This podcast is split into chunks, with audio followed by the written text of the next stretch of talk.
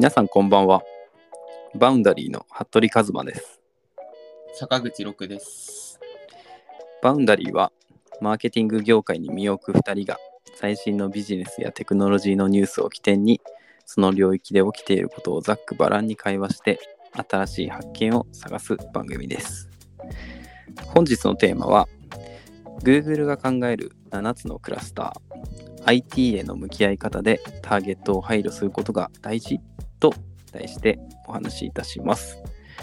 今日もよろしくお願いいたします。よろしくお願いします。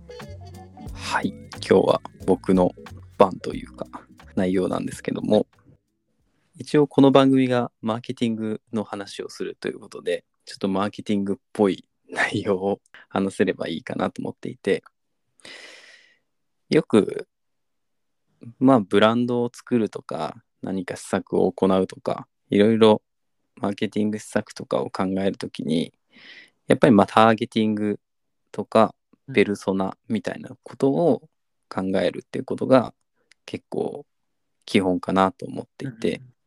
やっぱりそこのこの商品を誰に伝えたいのかどのニーズを満たすのかみたいなところをやっぱちゃんと決めることっていうのがスタートになるよねっていうところがあるんですけど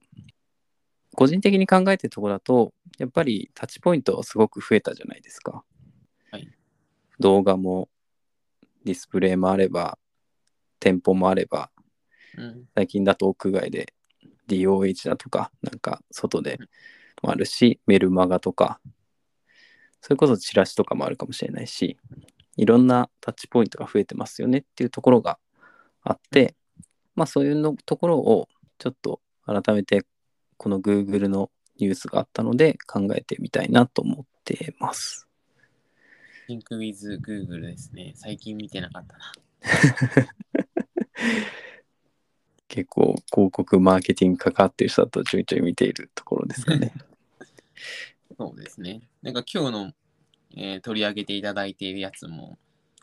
この Google のコンシューマーマーケットインサイトチームって何者か分かってないんですけど、あの、2年前ぐらいに話題になったあのパルス型消費行動もこのチームうんうんうんと出した気がしますし、時折すごいインサイトを確かに。投下してきてくれる気がしますね。まあ、今まではジャーニー型って言って徐々に狩りにテンションを上げていって購買だとかサービス使ってもらうよみたいなジャーニー型だったけどもう瞬間的に欲しいって思ったら買うっていうその一瞬をいかにつかめるかっていうのがパルス型ってやつですよね。そうですね。マーケティング業界は結構はや流行りじゃないですけど、まあ今それが真理なのかもしれないですけど、今までアイドマとかアイサスとかでちゃんと階層型で、じゃあ認知させて、興味関心させて、理解促進して購買させるみたいなパネルから、このパルス型の消費行動に移ったのも、かなり、まあ、エポックメイキングな出来事だったんじゃないかなと思っているので、まあ、そこら辺のインサイトも出してくるチームが、今回は IT の利用、向き合い方ですかね。そうですね。あの今回の記事のタイトルは今生活者と IT の向き合い方はウェルネス型、トライ型、ミニマル型、7つのクラスターで考えるっていう Sync with Google の記事ですかね。で、まあ内容さらっとお話しすると、人々がどのような価値観を持ってて、IT にどういう意識を持っているかっていうのが調査テーマになっていて、で、2021年6月から8月まで、学習だったりとか、9月以降もウェブアンケートとかを取って調査した内容ですと。で、従来の、まあ、マーケティングってやっぱり、まあ、IT に意識高いとか、リテラシーがあるよね、低いよねとか、まあ、そのサービスを使ったことあるないしみたいなところで、やっぱ判断して、記事の中だとデジタルディバイドとかイノベーター理論みたいなところで、やっぱ分断みたいなところが、まあ、IT 使ってるか使ってないかとか、知ってる知ってないみたいな、あちょっと差別とかじゃないんですけど、ちょっとそういう差があるよねっていうところを注目してるけど、一方で Google の意見としては、まあ、IT の向き合い方っていうのは、まあ、それ人人それぞれだよねっていうところがあるので、その生活者の数だけ、まあ、IT の向き合い方があるよ。っていうことはいろんな考えを持っていて、そのスマホだとか、うん。テレビのえー、と CTB だとか、みたいなところとか、いろいろデバイスの使い方も人それぞれだよねっていうところを考えてみたいっていうところが、Google の意見としては出ているっていう状況ですかね。確かにそうですよね。まあ DX、IT だけじゃなくて企業の DX みたいな視点でも、進んでる進んでないが、いつの間にか進んでることが良しとされて話されてる文脈はありますけど、まあ、もちろん IT が今の何らかの負を解消してくれるテクノロジーとして使われるところは間違い、まあ疑いないものの、まあそうじゃない側面もあって、別に IT を必要としないケースだったり、人たちもいると思うので、まあそこら辺も含めて、ちょっとマルチな軸で、改めて再定義してみたっていう内容ですかね。そうですね。で、まあ、調査因子みたいなところを一応6つ置いていて、うんまあ、ざっとお話しすると、まあ、IT に自信がある、匿名でいたい、IT によって生活が便利になっている、IT によって社会が発展している、便利と引き換えに個人情報を提供してもいい、情報をコントロールできないと不安っていう、まあ、IT を前向きにポジティブに捉えているよっていうところと、まあ、ちょっとネガティブだったり、慎重に扱いたいよねっていうところの因子を調査していて、まあ、その結果が7つのクラスターに分かれますと。で、それがウェルネス型っていう、まあ、生活が豊かになるもの、IT が生活に豊かになるものだよねって捉えているところと、トレンドフォロー型っていう、IT は常に動向を追いかけるべきものだって考えている方。で、そこがポジティブで25%ぐらいいるんですけども、一方で IT を結構慎重に扱いたいとか、ちょっと自分に合わないなって思っているところだと、トライ型、ディスタンス型、アクセプト型、ミニマル型、クリティック型っていう型を提唱してると。で、僕がちょっとここでやっぱ驚いたところで言うと、ウェルネス型、トレンドフォロー型みたいなところは、まあ、どちらかというと僕も坂口さんもそっち側なのかもしれないですけど、IT って面白いとか、新しいこと知るって楽しいだとか、うんちょっと新しいの使ってみたいよねみたいな、ちょっとワクワクとポジティブ感を持って使ってるってところが25%ぐらいいる中で、まあ、75%、半数から75%ぐらいは、ちょっと IT って無理にでも使って、いいものだって思ってるけど無理に使ってみるだとか、うん。そもそも面倒なものだよねとか、あとはミニマル型とかは、本当に必要最低限使えればいいっていうところの考え方を持っているっていうところがあって、これってつまりは、じゃあスマホとか PC とかで施策考えるよとか、アプリで施策考えるよみたいな時に、ポジティブな人たちはそこに現れるかもしれないんですけど、うん。ネガだったりちょっと慎重になっている方たちっていうのは、店舗で目の前で購買する体験の時になんか伝えた方が買ってくれるのかもしれないし、本当に献身的なチラシとか、それこそもう口コミだとか、うん。なんかもっと違う路線で考えた方がいいとかあるかもしれないしっていうところで、やっぱこうスマホとかデジタルとか DX、DX みたいな話をしている中で、ちょっとそっちのデジタルってものにとらわれすぎて、その個人個人の IT の向き向き合い方みたいなところを軽視しちゃうと、うんそのターゲットを考えてるけど、そのターゲットが全部、そのタッチポイントを全部満たしてないみたいなところになっちゃうかなと思って、結構そういうネガとか慎重な方っていうのも配慮して、ターゲットとかペルソナとかも考えていくっていうのは結構大事かなっていうところが個人的に思ったところですかね。うんはい。私が思ったところとしては、この中でも、もちろんまあデジタルメディアに接触してないわけではないと思うので、まあメディア接触的にそこのターゲティングを考えるかっていうと、そこは考える必要、まあ特に個人情報とか取り扱うケースだったりのマーケティングをやる場合は考える必要あるかなと思うんですけど、そうではない場合はそこまで考えなくてもいいかなと思う一方で、それぞれのこの型に応じて、どういう UX を提供していくかっていうことがかなり変わってくるかなと個人的には思っていて、例えば、ディスタンス型、心理が心理的に、えー IT に対して距離があるような方たちに対しては、まあ、UX としてもデジタルデジタルしたもので高度なものを提供するというよりは、ワンタップで購入までたどり着けるシームレスな体験を求めるってところになると思いますし、まあ、それこそミニマル型の必要最低限だけ使うものとして活用されるのであれば、もう本当にデジタルを意識させないで、まあ、リアルで何か申し込むけど、裏のバックエンドの仕組みがデジタルで統合されている。だったり、なんとなくデジタル化するにおいても、ウェルネス型とかトレンドフォロー型っていうプラスのデジタルに自ら触れたいと思っている層に関しては、いろんな選択肢を与えてあげて、高度なデジタルのことをやらせてあげればいいと思いますが、他の層に関しては、まあ、UX についてかなり再考する必要があるんだなっていうのをすごい感じましたね。あと、ミニマル型に関しては、自分もなんですけど、仕事だったり、ビジネスモードの時は、割とこのトレンドフォロー型、常に動向を追いかけるべきモードなんですけど、プライベートだったりすると意外にミニマル型になってたり確かに。なんで一人でも結構属性、そのモードによって属性分かれるなと、個人的に思いましたね。なんとなく SNS とか、そのチャットツールとかをプライベートで常に動向を追いかけて使ってるかっていうとそうじゃなくて、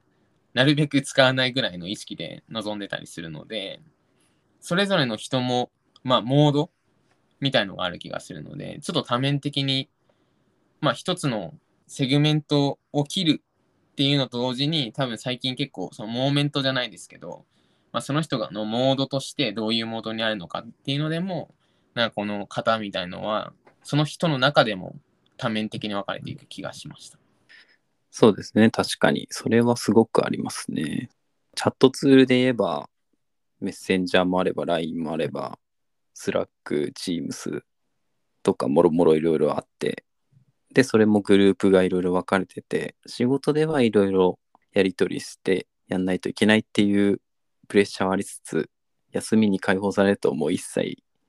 連絡取りたくないみたいな方もいると思うし、一方ちょっと変わらないなってところは、例えばペイメントみたいな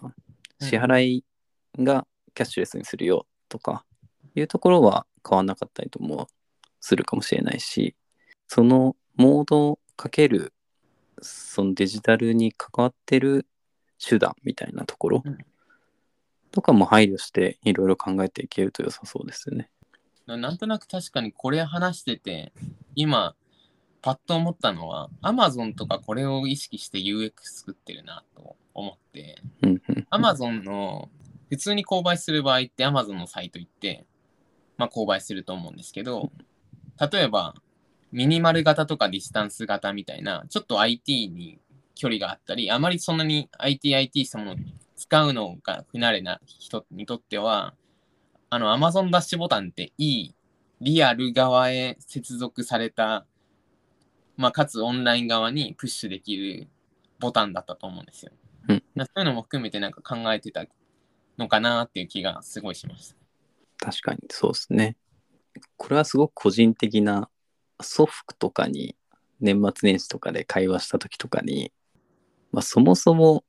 登録の仕方もわかんないとか、はいはいはい。ここにメールアドレスってものを入れるんだみたいな方もいらっしゃるので、まあ、それって別に遅れてるっていうかはその単純にそういう生活をしてこなかったからわからないっていうところはあるつつ、まあ、LINE とかになると LINE を使って連絡取れるんだ写真をもらえるんだとかいうところの分かりやすさみたいなところもあったりとかするのでまあ一歩分かる人がちょっと促してあげるだとか、うん、みたいなところで広がる部分もあるしもしかしたら本当にデジタルの使い方を冊子に落としてマニュアル的に作って渡してあげると順々にそのアプリを使えるっていう状態にできるかもしれないしとか、うん、思いやりみたいなとこなんですかね。その議論結構ありますよね。なんか今年の5、6月ぐらいにあの b ビットの藤井さんがアフターデジタルセッション、アフターデジタルウィークみたいなのをやってた気がするんですけど、その中で話されていた内容、その中のセッションの一つに結構 EU 圏ってデジタル国家みたいなのが進んでるじゃないですか。特にエストニアとかってなんか最近フィーチャーされることが多かったとうん思うんですけど、うんうん、確かに。進んでいて、じゃあ、どうやってデジタル国家、まあ今日本でそのデジタル国家のインフラが来たとしても、多分日本人ってそのデジタルデバイドだったり、単純にその IT にまだ慣れ親しんでない人がいるので、いきなりそこまでいけないよっていう話がある中で、じゃあどうやってその EU のデジタル国家の方ってなったんですか？みたいな。まあそこまでの岐路ってどうやっていったんですか？みたいな質問があったんですけど、なんかそこで言われていたのも結局はいかに分かる人が教えてあげるかっていうのがうまく回ってたかってところで、まあ、エストニアとかだと人口がまあそこまで多くなかったりするので近所のコミュニティじゃないですけど地域性みたいなものも後押しして近所の若者が、えー分からない人に教えてあげるっていうのがうまくワークしてたみたいでそれによって実際にデジタル国家になるまで、まあ、デジタルが使えるように国民がなっていったっていうのがあるみたいで、まあ、日本は結構国民が多いので、どうやってそれが正しいのか分かんないですけど、まあ、確実に今デジタルがあらゆる活動をエンパワーメントしてることが間違いないとして、そこに目指すんであれば、どうやって教えるような環境を作るのか、一方でデジタルを意識させないようなもっと簡単な何かをパッケージして作って、まあ、それしか見えないようにしてあげることによって、使えるようにしてあげるのか、みたいなアプローチがデジタル化には重要な気がしてますね。ちょっと話違うんですけど、ちょっと前にデジタル庁の事務型トップの方の、まあ、著作権的なうん。問題とかもあったじゃないですか。ありましたね。で、ああいうのも結果的にはリアルで言うと、チラシを切り取って使うよとか、うん。なんか印刷して使うよみたいなうん。感覚を持ってて取り組んでる、やってしまったことではあるのかなみたいなところも個人的には思ってて、うん。ただまあそのちょっとルール違うよみたいなところとかまあ当たり前に考えればそうなんだけどそこの今までの持ってるルールを理解しつつどうこうアップデートしてやっていくかっていうところ、まあ、かつその方はまあアジャイル型でやっていくっていうところの多分認識をすごく持ったみたいなインタビューとかもあったので、まあ、その捉え方をどんどんアップデートしつつ促してあげるで、まあ、ある種ちょっと怖くないよっていう、デジタル怖くないよっていうものに、いかに印象を持ってもらえるかっていうところは、ちょっと進めていかないといけないところでは、日本全体であるかもしれないですね。そうですね。単純に本当に使えない、使えないというか、難しくて使えないっていう課題に関しては、もう、と学ぶっていう方向性と、リアルにデジタル自体が近くなるっていう、まあ、パッケージング化されるのか、まあ、iPhone も一つの例だと思っていて、パソコンでゴニョゴニョ打ってやるのはできないけど、iPhone が出てきてことによって、まあ、フリックで文字打てるようになったりすると、まあ、単純に触りやすかったりで、普及が進んだりっていうのもあると思うので、単純に難しさっていう点で言えば、もう本当に学ぶ側が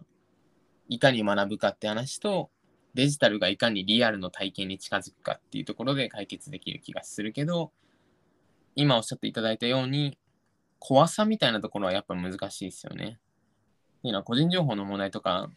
まで踏み込むと結構話してもそれがさらに難しすぎてわからないっていう問題が結構あったり、じゃあどこまで統制かけるのかっていうのが、まあ、絶対的に正解みたいなものがない世の中の中で、プラットフォームがあまりにも制限かけたりすると、結構アメリカとかで問題になってたりしますけど、プラットフォームはどこまでアカウントバンすべきかみたいな問題ってあるじゃないですか。なそういうのもあるので、怖さを取り払うっていう側面は結構難しい解き方がまだわかんないなと個人的には思ってますね。確か、今年、去年か。一個前のカンヌライオンズでうん受賞してたおばあちゃん自体が、夫が亡くなったのかなとかで、おじいさんが亡くなって、一人になって、うんで、家でやることもないから、ゲーマーの若い人とうんオンラインでつながって、うんどんどん日々訓練をしていってうん。もうすごいゲームが上達してうんゲームが上手くなるっていう動画があったんですよ。はい。ちょっとタイトル忘れちゃったんで後で概要に載せておくんですけども。でも多分きっとそういうことででうんそれもその若いゲーマーの方からするといろいろ話してるとその方の、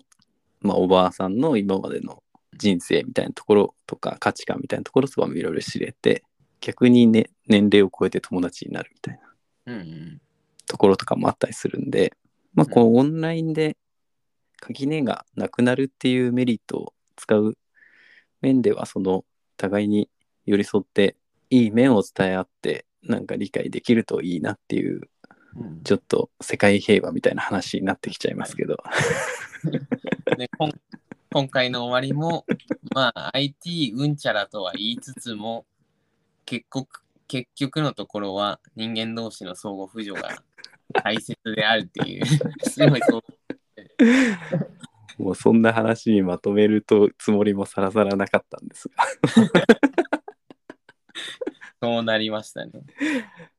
IT は世界を救えるソリューションになれるっていう可能性があるってことですかね。まあ、ただ、態度としては、今回提示されたのとしては、態度として、スキル的な問題だったりは、そうやって解決できても、態度として、あんまり積極的に関わりたくない人とか、まあ、重要視してるレベルとかは様々なので、それに合わせた UX 設計だったりは大切だし、それに合わせたターゲティングなのかは大切になってくるってことですかね。そうですね。そう思います、本当に。すごいですね。この Google の。Google のコンシューマーインサイトチーム、ネーミング好きですね。何者なんですかね？これ何人ぐらいいるんですかね？うん、なんか、パルス型の時も、パルス型消費コードっていう、あバーンって出た後に、あの、バタフライサーキットとか、なんか、独自の名前が出てきましたけど、今回のこのなんか、7つのクラスターもすごい 特徴的な名前なんで、これを、これが今度、今後、話されていくんですかね。確かに、どういうところで、あ、こういう傾向があるかも、調査してみようってなるのかって言ったら、検索クエリとか、もろもろ調査していくと、なんか見えるものがあったりとかして、調べてみようってなるんですかね。うん。まあでも今回のなんかタイミング的にもコロナで IT 化っていうか DX、DX 化、IT 化が叫ばれたので、今一度っていう側面もありそうな気はしまあました。確かに。前回のそのパルス型も結構 Amazon とかが伸びてきてて、うん、Amazon に入ってきたら、レコメンドされてすぐ買っちゃうよとか、ださっきのダッシュボーダーみたいな話とかもあって、うんその話出てきてた時期でしたかね、確か。うんうんいや、引き続きちょっと Sync with Google は四半期に1回ぐらい振り返るようにし もしあの読んだことない方がいれば、ぜひ結構有用なそうですね。話が豊富にあるので、見ていただけたらなと思います。ちょっとここら辺のそういう、こういうニュースサイトでこういうのあるんでいいですよみたいな話もああ、今後確かにそうですね。言っていきたいですね、三うん振戻って。うんうんよくここら辺の見てますみたいな。うんうんここの見るとここら辺の情報を使いますよっていうのも。確かにうん。ちょっと年末特集とか考えてるんで、そういうところで話しますか。いや、ぜひ。はい。じゃあ、今回も聞いていただきありがとうございました。今回ご紹介したトピックスの参照元は概要欄にリンクでまとめています。もし面白いと思った方は、ぜひフォローをしてみてください。では、今回もありがとうございました。ありがとうございました。それではまた次回お会いしましょう。さよなら。さようなら。